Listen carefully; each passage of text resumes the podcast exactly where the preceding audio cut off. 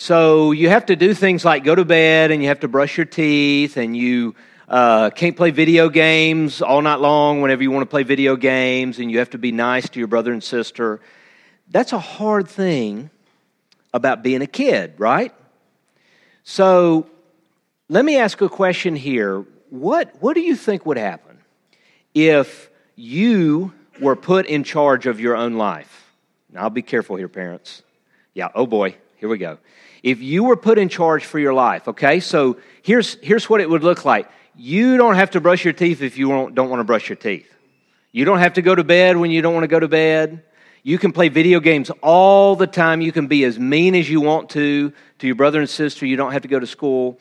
You could live your life for you. Now, here's the question Do you think that would be a good life? Do you think you would be happy after like a couple hours? No, the reality is is that that would not lead to a good and flourishing life. And sometimes it's hard to believe that as a kid, and that's why God gives you parents because they know that all the time.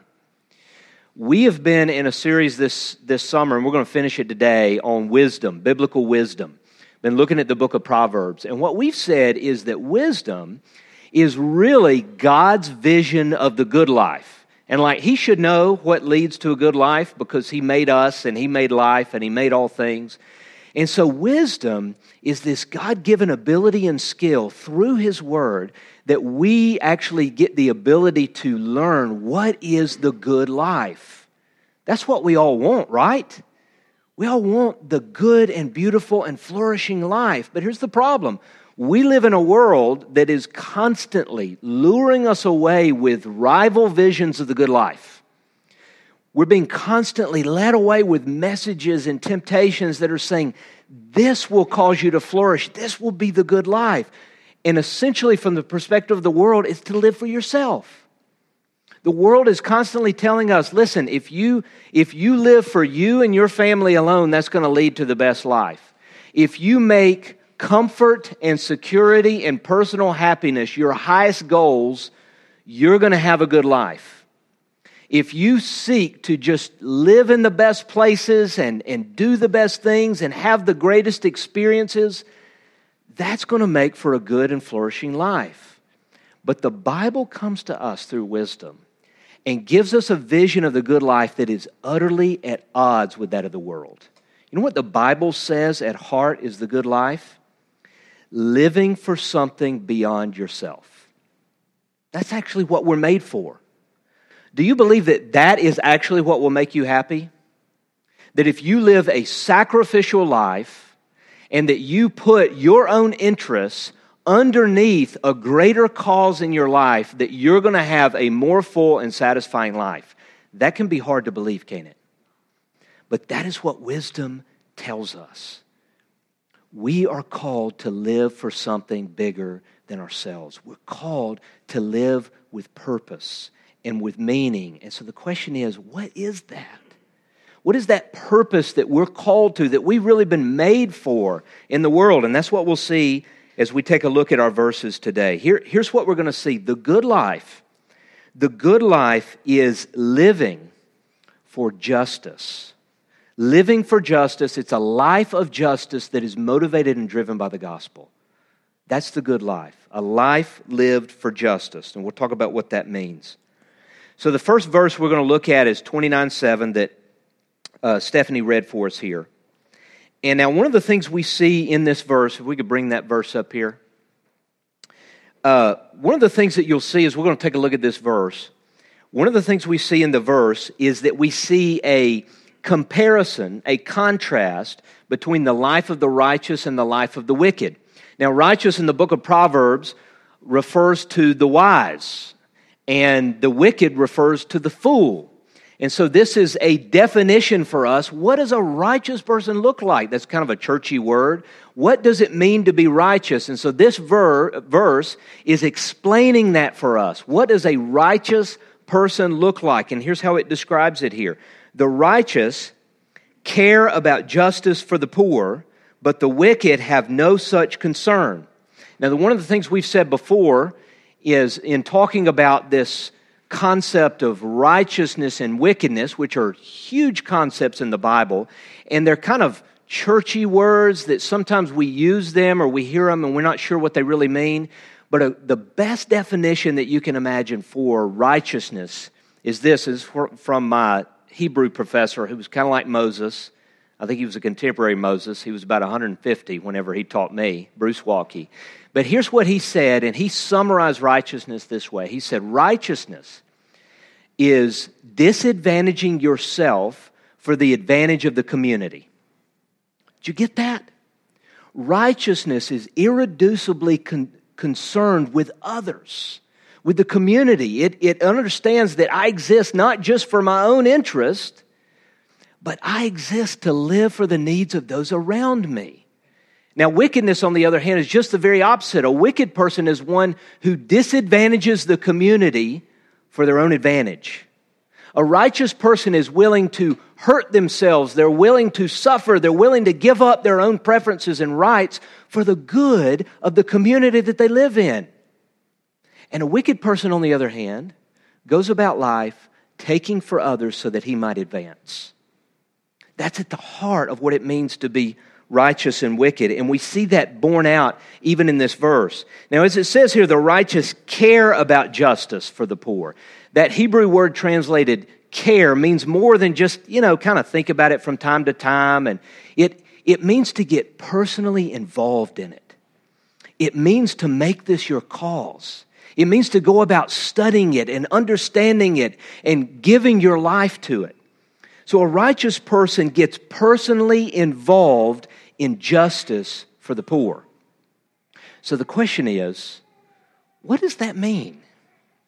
What does justice for the poor mean? We see that term used all over the place in the Bible. It's a huge concept in the Bible, justice. Now, whenever we think about justice, what do we think of?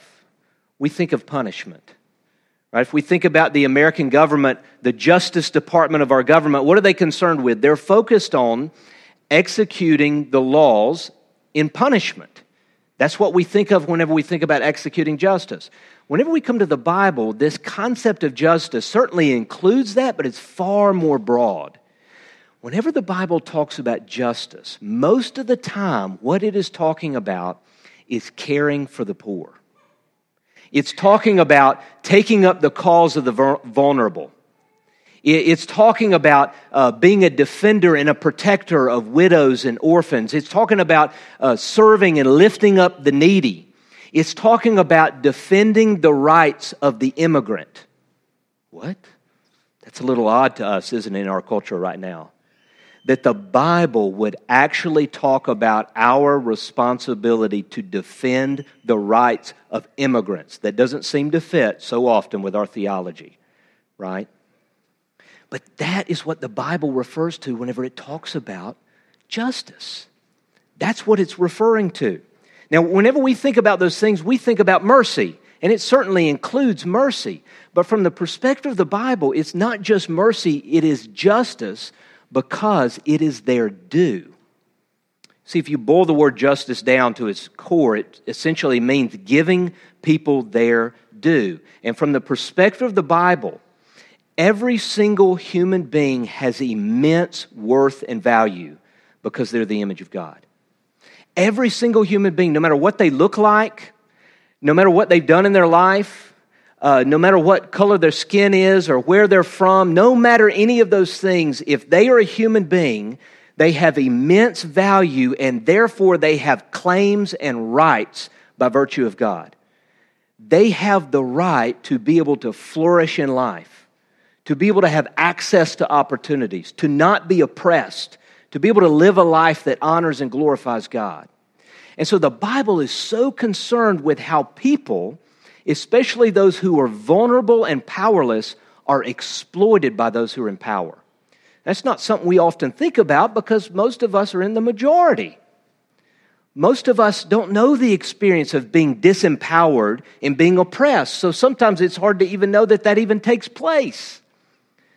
But as you look at human history, you see this is the story of the world. It's a part of the brokenness of the world that the powerful exploit the weak. We see these categories of people that pop up over and over and over in the Word. Sometimes they've been called the quartet of the vulnerable. Four categories of people the poor, the orphan, the widow, and the alien or the immigrant. Four categories of people that pop up all the time. And so often they're talked about as being near to God's heart, at the heart of His focus, and what He wants His people to be focused on. Now, why would those groups of people find their way into this category? Because most often, those are the most vulnerable in any society. They're the people who most easily and most often end up getting taken advantage of and exploited and oppressed. So we see over and over and over that those are the people that God calls his people to be focused on and to be caring for and to be defending their rights and taking up their case. Now, here's the question why is that? Why is it that those people are so near to God's heart? Why is it that God's primary call to us is to live a life of justice? And the answer is because it's so near to his heart. We're going to look at two more verses here 1431 and 1917, if we can bring those up here. Look at these here, and here's what I want you to see as we just kind of look over these verses real quick. Notice how God identifies himself with the poor and the needy. He literally identifies himself with them. Let's watch what we see here.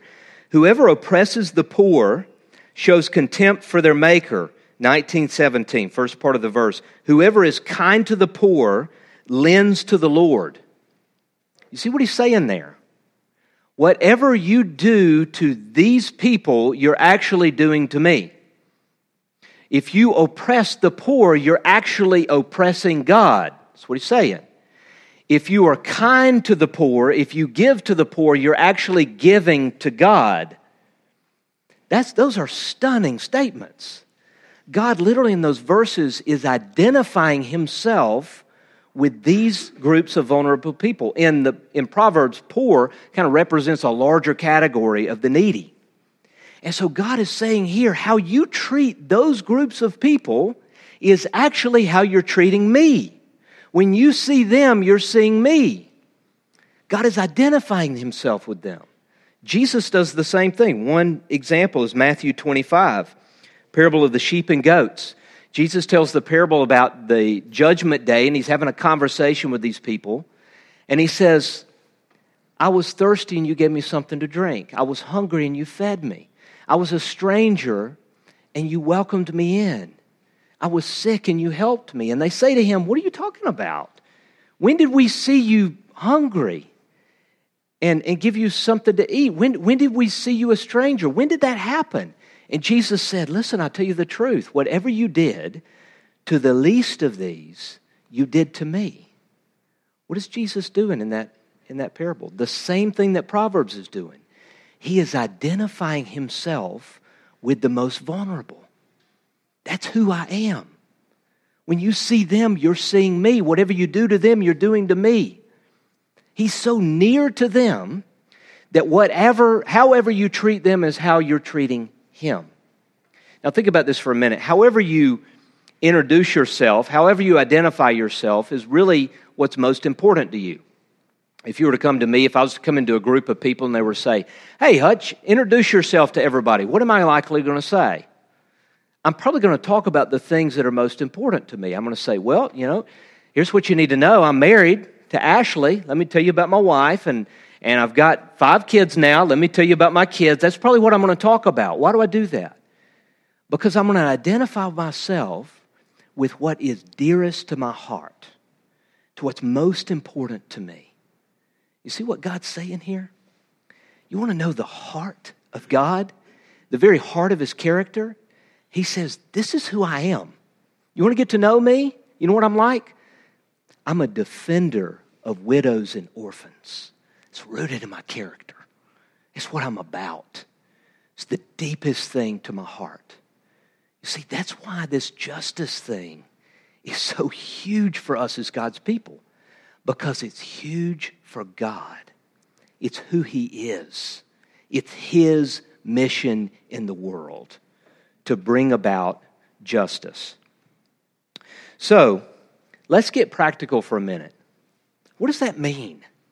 What does it mean practically to live a life of justice? Well, let me say this just as a church, first of all, that there are a number of ad, uh, avenues in which we as a church are involved in justice in Dade County. And we happen to find ourselves, God has put our church in the middle of a county that needs a lot of justice. There's a lot of poverty in this community. There are a lot of people who are disempowered. There are a lot of people who don't have access to opportunity.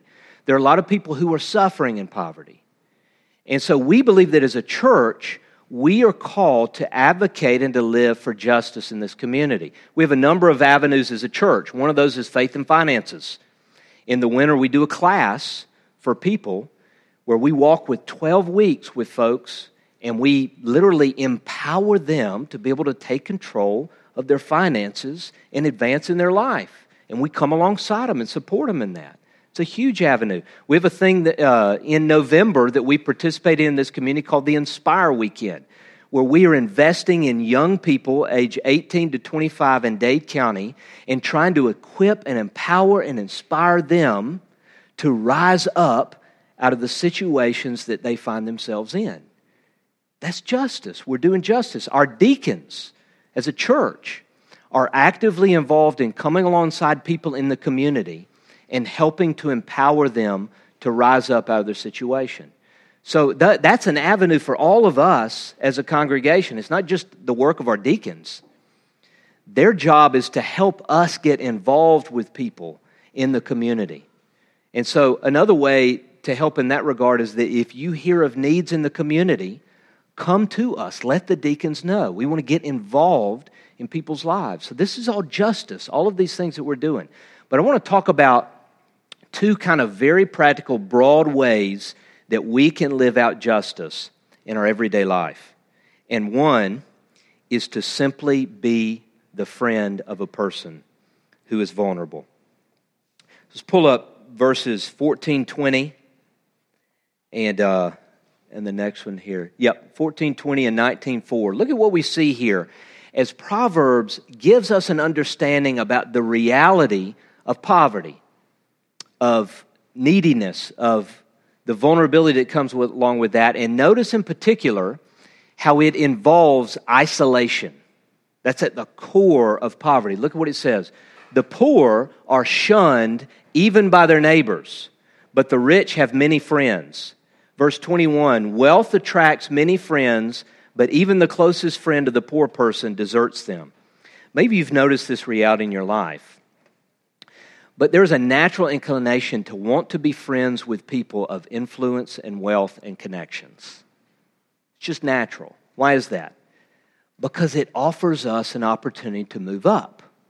Right? So the reality is is that people of resources tend to have lots of friends because people can benefit from them. But here's the reality if you're a poor person. Nobody wants to be your friend because you got nothing to offer but needs, we think. So, what so often happens is that people in poverty become isolated. They don't have friendships, they don't have networks of people to help them. You know, for most of us, our safety net in life is our connections of friends and family. We have people in our life where if something happens to me, there's probably a lot of people who are going to get concerned and jump in to help. But if you're a poor person, you don't have that. Hank Williams Jr. said, when you're down and out, you don't get many calls. Great theologian there. He's right. When you're poor, people ain't coming in to help you. You got nobody. You're isolated. And moreover, it points out this reality of the shunning of neighbors. You know, the reality is, is that most people don't like to live around poor people. So, what happens whenever poor people move into a community? Oftentimes, the people of wealth and mobility move out, they shun them. And so, what is the result? Concentrations of poverty, which are oftentimes going to lead to crime, they're oftentimes going to lead to drug abuse, they're going to lead to a whole culture where everybody growing up in that culture is probably going to be perpetuated in the cycle because they have no access So that's really what wealth is. it's connections and access to opportunities and resource.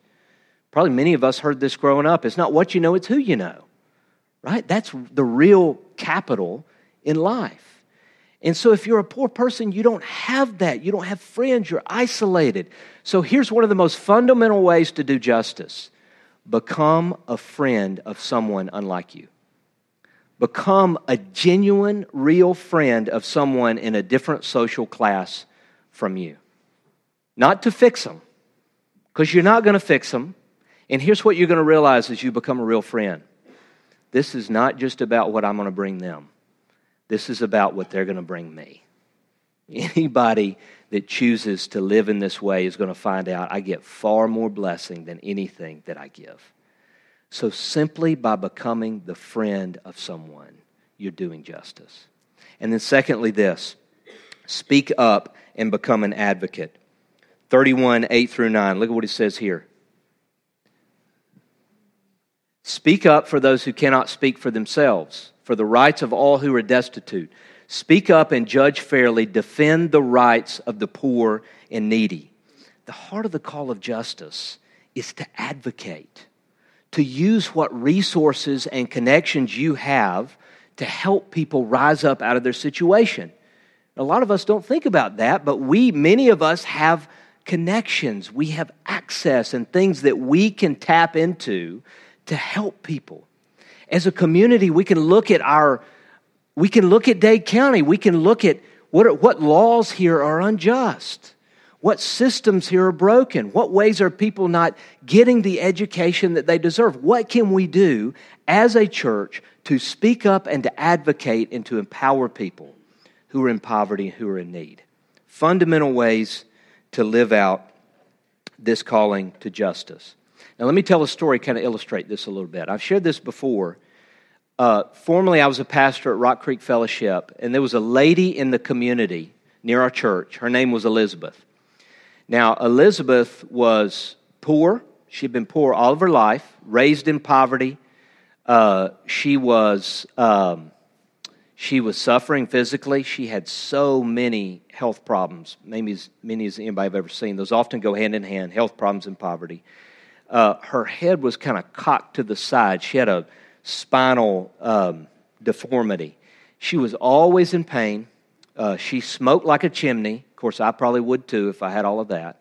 Uh, she was addicted to pain pills.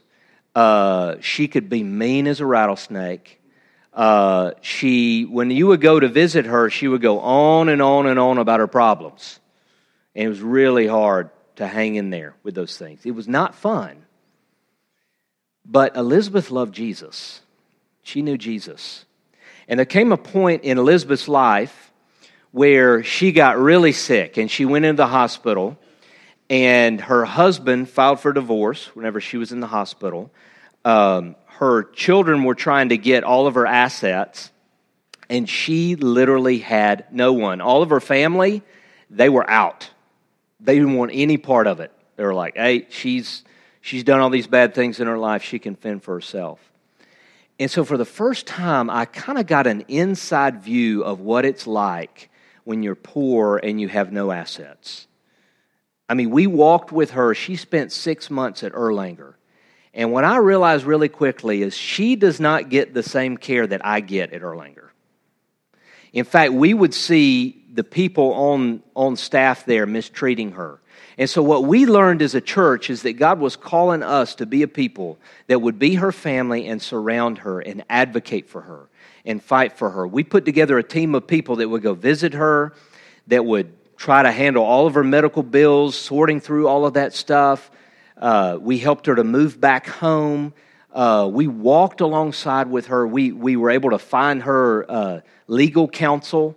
Uh, and it was incredibly taxing. But it was probably a greater blessing to us than it was even to Elizabeth. Elizabeth, we didn't change Elizabeth, but we did justice. And we learned more about God's heart through our caring of Elizabeth. See, the reality is, is if you want to live for justice, it will cost you. It will bring suffering into your life. It will be a whole lot harder than living for your vacations and your experiences and yourself. It'll be a whole lot harder. It's going to cost you, but it's worth it. So the question is how do we do that? How do we find the motivation and the energy and the power to live a life of justice, especially when you don't have to, when it's so easy in a culture to live for yourself? And here's the answer, and I think you know the answer it's the gospel. It's the gospel. As we experience the grace of the gospel, it creates a heart of justice for us. How does that work? Now, just think about the gospel. The gospel comes to us and it says, you, by nature, are utterly poor before God. Spiritually speaking, we by nature are utterly destitute before the Lord, alienated from Him by our sin, with no hope, with no ability to bridge that gap, no way, no ability to reconcile ourselves to the Father. We're orphans by nature from the Father, excluded from His family and we have nothing in us, no goodness in us that would motivate God to say, Looky there, I really want them on my team. I really need them. God needs nothing from us. But yet, here's the reality God has chosen to give up his son so that we might come into his family. Jesus chose to live the glories and the comforts and the riches of heaven, to go all the way down into the poverty of the cross so that we might be reconciled to the Father, so that all of our sin and poverty and alienation might be removed. That's the gospel. You see, the more deeply the gospel's at work in your heart, the more that you look at a poor person, you say, That's me. There's not an ounce of difference between us. When I look at an alien, an immigrant, and I say, that's me. I was an alien. I was foreign to God. You know, God actually says that to Israel in the Old Testament. You were aliens. So I want you to love the aliens among you. You see, it's only as we get the gospel and experience the riches of His grace that it creates a life of justice that it creates this life that says, That's me. And yet God has pursued at the greatest cost to himself. He has pursued me, He has reconciled me, He has made me rich through Jesus. I've been brought into His family. Are you experiencing that? Is that real for you? Does it move your heart to joy? Because it's got nothing to do with anything we've ever done. It's all entirely the work of Jesus in our place. See, that's grace. We don't deserve anything from God. And it's so freeing when you get to the bottom of that because we so easily think, well, I'm kind of a little bit better than them, so God kind of favors me a little bit. It's so freeing when you give all that up and you say, I deserve nothing from God. And yet, He has lavished grace on me. To the degree that moves your heart, is the degree to which you will live for justice. That's the point Jesus is making in Matthew 25. So this morning we get the opportunity to come to the table, to come to the communion table. This table is the king's table. Sometimes we don't realize the privilege of communion. We get invited to the table of the king of the universe to feast with him. Now, here's the reality none of us have any business at this table. There is no reason one of us should be able to come to this table.